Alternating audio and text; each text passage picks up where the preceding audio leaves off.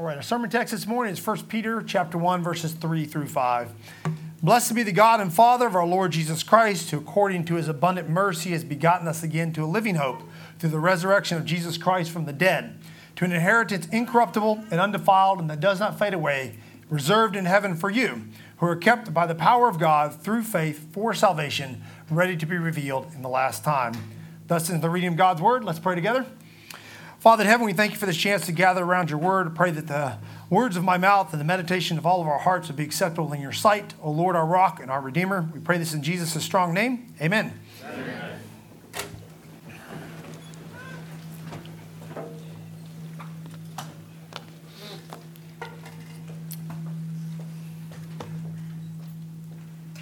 Today is Reformation Sunday.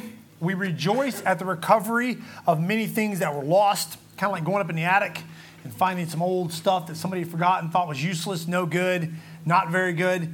And these men worked diligently. A lot of them gave their lives, gave their possessions, gave things up in order to follow after what the scriptures taught.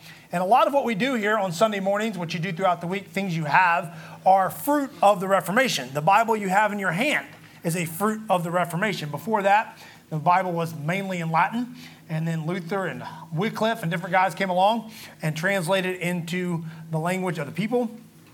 And now you have Bibles. I mean, you have lots of Bibles. You have all these Bibles in your house. Probably, some of you probably have quite a few. And if you go back to pre Reformation days, that would have been shocking. How can everybody have a Bible? How does that work? Okay, so they recovered a lot of those things. Lord's Supper, they recovered a right view of the Lord's Supper, right view of preaching, right view of pastoral care. Lots of things were recovered at the Reformation. But perhaps above all was the recovery of salvation by grace through faith. The recovery of salvation by grace through faith. Over years of false teaching, the clear teaching of the gospel had become murky, like a window that was smeared with dirt on it. Couldn't see what was inside, couldn't understand what was going on. And the reformers came along and cleared that out. They cleared out that murkiness and brought out this diamond of the gospel, brought it front and center, and showed it to the people. And people understood once again what it meant to be saved. Think about Luther's great question that he had was, How is a man to be saved? How is a man to be saved? Luther asked. That was his great question because he did not feel like the church was giving him the right answer. Mainly, the church was not giving him the biblical answer. And so Luther wanted an answer to that question. So he asked, How can we be saved? And that is the great truth that came out of the Reformation among many, but that is the great truth. And so, in God's providence today, what we're going to do is look in 1 Peter and we'll look at this great Reformation or this great salvation that God has for us. We're going to look at it from various angles, and Peter tells us about this salvation. So, here in on Reformation Day, providentially, we're going to talk about the great salvation of God. And there's going to be four things the source of our salvation, the ground of our salvation, the security of our salvation, and the goal of our salvation. Yes, at one time I was a Baptist, so I have these outlines in my head. I roll through these outlines. I don't alliterate them yet. I haven't gotten there yet, but I will one day probably stand up here and go A, A, A. All my, we'll start with A or B or something like that. Today we just have four points the source of our salvation. The first one is the source of our salvation. And the source of our salvation is God's abundant mercy and his great power. The passage begins with Blessed be the God and Father of our Lord Jesus Christ who according to his abundant mercy has begotten us again to a living hope. It's a great mercy. And ends with, we'll talk about a bit, this a little bit more in a few minutes, but it ends with, who are kept by the power of God. Verse 5. So we have this great mercy of God and this great power of God, and this is the source of our salvation. We cannot save ourselves. Man is completely unable to rescue himself. Man is dead. Man is lost. Our hearts are hard. Man cannot rescue himself. He cannot save himself. God must come and rescue him. Man can never be the source of his own salvation. Okay? He can never be the source of his own salvation. You cannot be the fountain of your own righteousness. We cannot save ourselves. We must be saved from the outside. Adam and Eve tried this. They sinned, and they go out there and they gather some leaves up and they say, hey, guess what? We're going to save ourselves. We're going to cover up our sin with these leaves.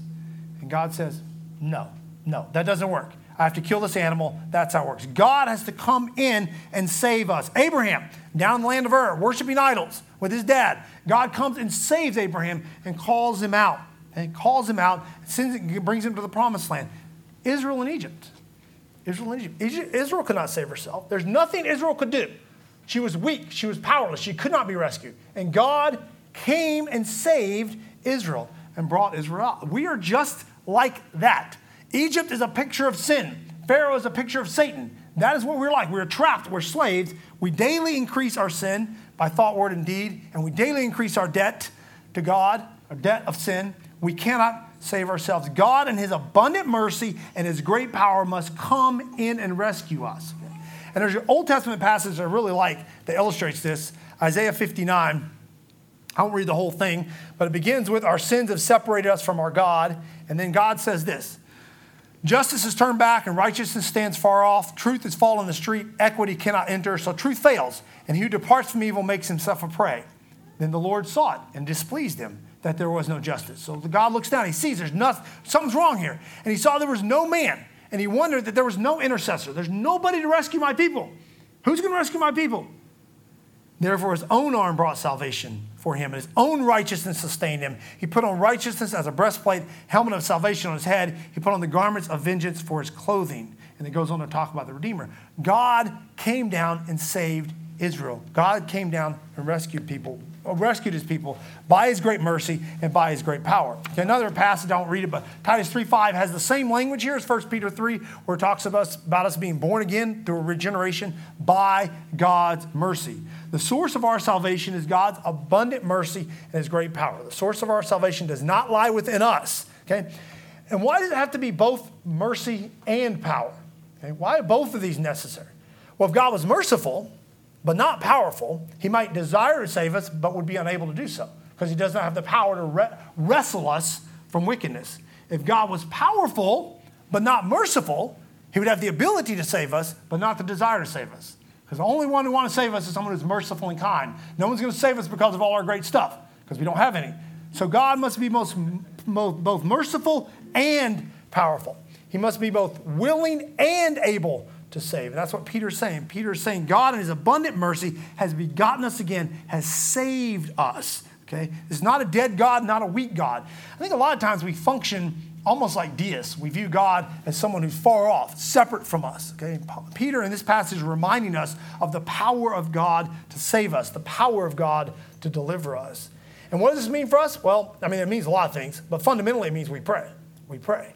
God is the one who rescues. God is the one who delivers. We give thanks for our own salvation. We pray for the salvation of others. We lift up our voices in prayer because God is merciful and powerful. He loves us, He cares for us, and He is strong enough to act in our lives. Okay? Both of those together make Him the source of our salvation. So, first, the source of our salvation is God's great mercy and His abundant, abundant mercy and His great power. Now, what is the ground of our salvation? Peter goes on to say, He's begotten us again to a living hope through the resurrection of Jesus Christ from the dead. And one thing that happened in the Reformation is it moved our assurance of salvation outside of sort of this subjective realm and moved it into a more objective realm. Okay? And the objective realm was Jesus. Okay? Jesus became the assurance of our salvation. Now, there's other things that flow downstream from that. We'll look at that as we go through Peter. But the foundation of our salvation, the thing we hang on, is the work of Jesus Christ. And specifically, the resurrection of Christ is what Peter mentions in this passage because he's talking about a living hope. We've been born again to a living hope. Okay, so we're alive. This is not a dead hope, this is a living hope. Okay, that's because Jesus has been raised from the dead. Paul says in 1 Corinthians 15 if Jesus is not raised from the dead, we're of all men most to be pitied. If Jesus did not rise from the dead, you are the most pathetic, we're the most pathetic group of people that the world has ever seen. Because we're placing all our hope and we're doing all of this in something that's empty and vain and worthless. But Paul goes on to say, of course, but he has been raised from the dead. And so we have this living hope, this great hope, this great resurrect, this great hope in the resurrection of Jesus Christ. Not a dead hope, but a living hope. Okay? And what is hope? Well, hope, uh, we often use it very kind of soft. You know, I hope to get that job, or I hope to get that girl, or I hope to get some money, or I hope to whatever, whatever the case may be. You know, hope to get that house. Okay. Well, in the Bible, it is more like a certain expectation. Okay, it's a certain expectation of something. When you say I hope to rise from the dead, you're not saying, well, maybe one day I might rise from the dead if I'm lucky. You're saying, I am certain and sure I will rise from the dead. Okay, I'm certain and sure I'll rise from the dead. And our hope cannot be disappointed. In life, often we have things that we want, dreams we have that are often disappointed, that are often thwarted. Okay, maybe you didn't get the girl. Okay? Maybe you didn't get the job. Maybe you didn't get the house. Our hopes are often disappointed. But when it comes to Christ and His work, our hope is never disappointed. Jesus never disappoints in the end. He is always better than advertised. Jesus is always better than advertised. And I think about football games. I love football, and there'll be this great game. It's all hyped up. You know, there's two big teams, they're evenly matched. Everything's it's going to be a close, tight game. Particularly Super Bowls back in the 90s, you know, with the Bills and things like that. And they're, supposed to be super tight games. Super Bowl, really tight game. You get there, it's like 52 to 7. Okay? Disappointment.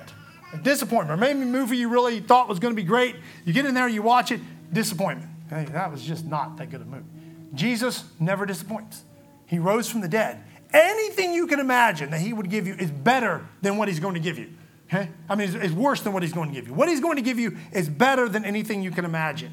The most amazing thing you can think of is not as great as what Christ is going to give to you because he rose from the dead. And Peter says, or uh, Paul says this in Corinthians. He says, Yet among the mature we do impart wisdom, although it is not a wisdom of this age or the rulers of this age who are doomed to pass away, but we impart a secret and hidden wisdom of God, which God decreed before the ages for our glory. None of the rulers of this age understood this, for if they had, they would not have crucified the Lord of glory.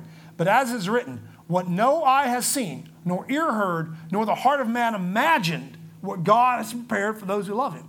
You cannot imagine the goodness that Jesus has for you. This is our living hope. This is what we have a certain expectation of.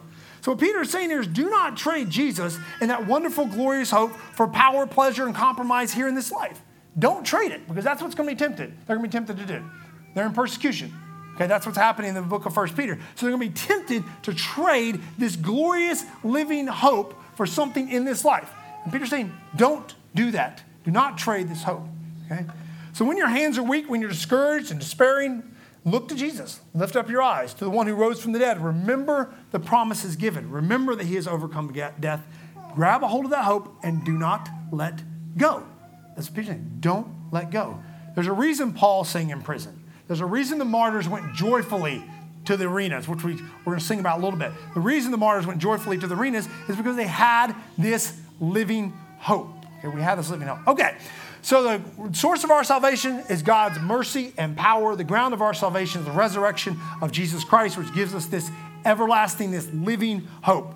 The content of our salvation is secure. The inheritance is secure. And this is really the main point of the passage here that Peter talks about. He says, We've been begotten again, born again, to a living hope, to an inheritance incorruptible, undefiled, that does not fade away, reserved in heaven for you. There is nothing secure in this life. Everything we have around us is subject to death, decay, and the ravages of time. Doesn't matter how strong your body is now, how fit you are now, eventually that body will decay. Eventually that will happen. Doesn't matter how much money you have, eventually something could happen to that. Nothing is secure. Nothing is sure. Our cars can wreck, the economy can take, we all know this. This is, we don't think this way, but we all know it. If we sit down and someone asks us, is your stuff secure? Well, maybe. Well, really it's not, is it? It's really not. I remember years ago, a young man out west in one of our churches was driving a truck with a trailer on the back. And the truck began, the trailer began to, to fishtail, and he got in a bad wreck. And there were injuries. I don't know if remember if somebody died or not. He didn't, but there were lots of injuries, and other cars were involved. And he ended up being involved in a long legal battle, years of legal battles over this. Just boom, just like driving down the road. I don't know what he's carrying, horses or whatever, and boom, just like that. Everything changes. Everything changes. Good friend of mine up north in West Virginia there had a heart attack a few weeks ago. He's alive, but he had a heart attack. Now his whole life has changed. And many of you have been through this. You've lost things. You know things are not as secure as you think they are. You know your bank account's not as secure as you think you are. You know your body's not as secure as you think it is. Your relationships are not as secure as you think they are. They are all subject to corruption, but our salvation is not. Our salvation is secure. It is not subject to change. It cannot be defiled. It cannot be taken from us. It cannot be destroyed. It is as sure as the resurrection of Christ from the dead, as sure as the word of the word of God. It cannot be diminished or made unclean. It is reserved by the living God. Okay, and again, Peter, what Peter's emphasizing here is do not trade this everlasting, incorruptible inheritance for some temporary pleasure here in this world. Don't do it, is what he's saying. Because you're going to be tempted to. Bad things are coming. To be tempted to trade it. Peter's saying, don't do that. You have this inheritance kept for you in heaven, this inheritance reserved for you in heaven, this incorruptible and undefiled inheritance. But you got this great inheritance, you got to get to it, okay? God's got to bring us to it. So not only is the inheritance reserved, but Peter goes on to say, you are kept by the power of God. The inheritance is kept, but you are as well, okay? Readers of Peter need to know that God is going to bring them there. God is going to keep them and, and keep them from falling away. And the word kept here is a military term. The picture is of guards on top of a castle wall or a fortress, making sure no one enters the fortress and destroys the people inside. That is what God is doing for you. That is what God is doing for you. He is standing at the gate and he's saying, No one's going to touch my people.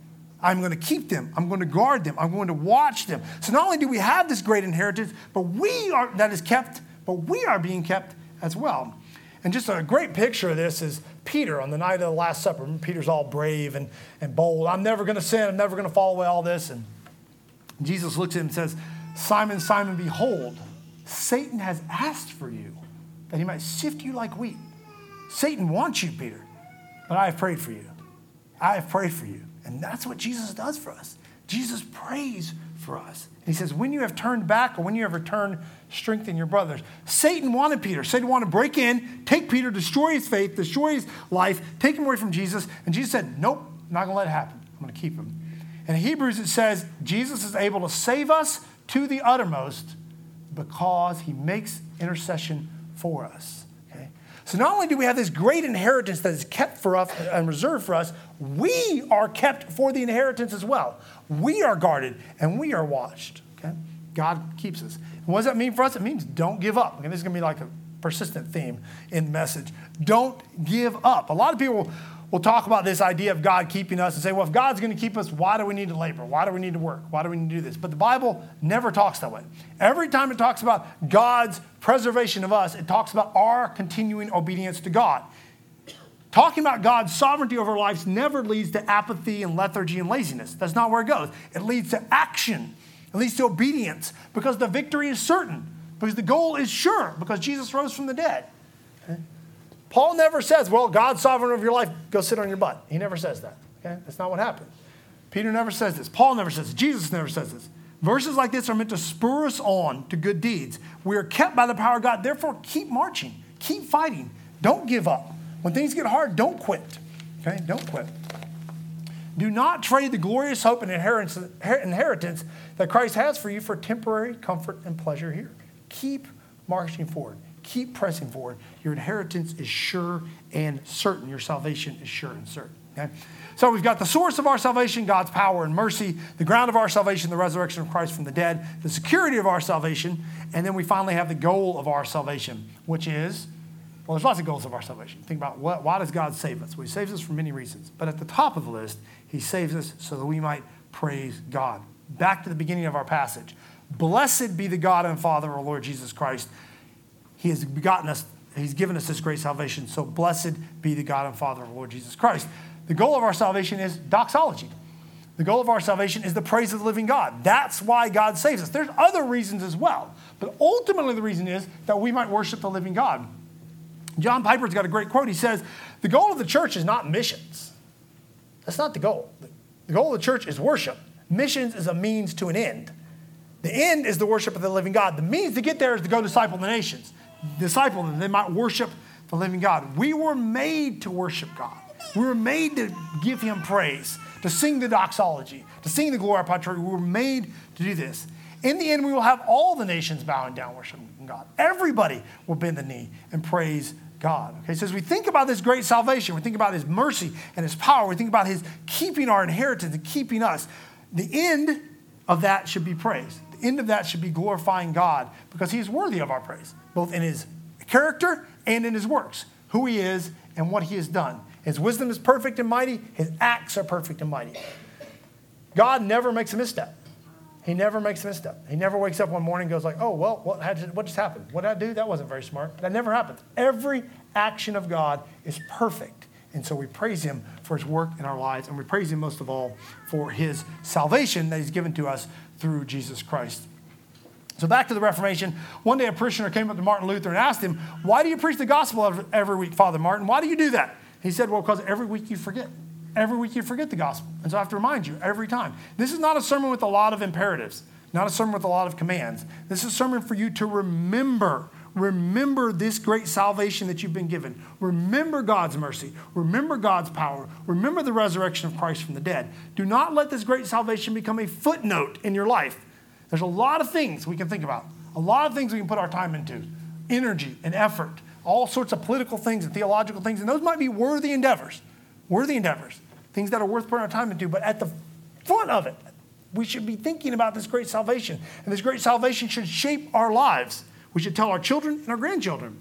We should tell our mom and dads and our grandparents about this salvation. We should talk about it. It should dominate our lives. So, my encouragement to you this morning is keep this wonderful salvation, this wonderful work of God at the center of your life. Keep it the center of your home. Do not forget, remember what He has done. Remember His power, remember His mercy, remember His grace, remember the resurrection, remember that all of this is done so that our God might be glorified. Let's pray together. Father in heaven, we thank you for this word. We thank you for your kindness to us in sending Jesus Christ. We thank you for his resurrection from the dead. We thank you for this inheritance, this living hope, this resurrection that we will have one day. I pray that you would help us to be faithful to Christ to the end of our days. Keep us from swerving off the path. Keep us from abandoning the faith. Keep us faithful to you all through our days, no matter what darkness, no matter what difficulties. Help us to hold tight on to you as you hold tight on us.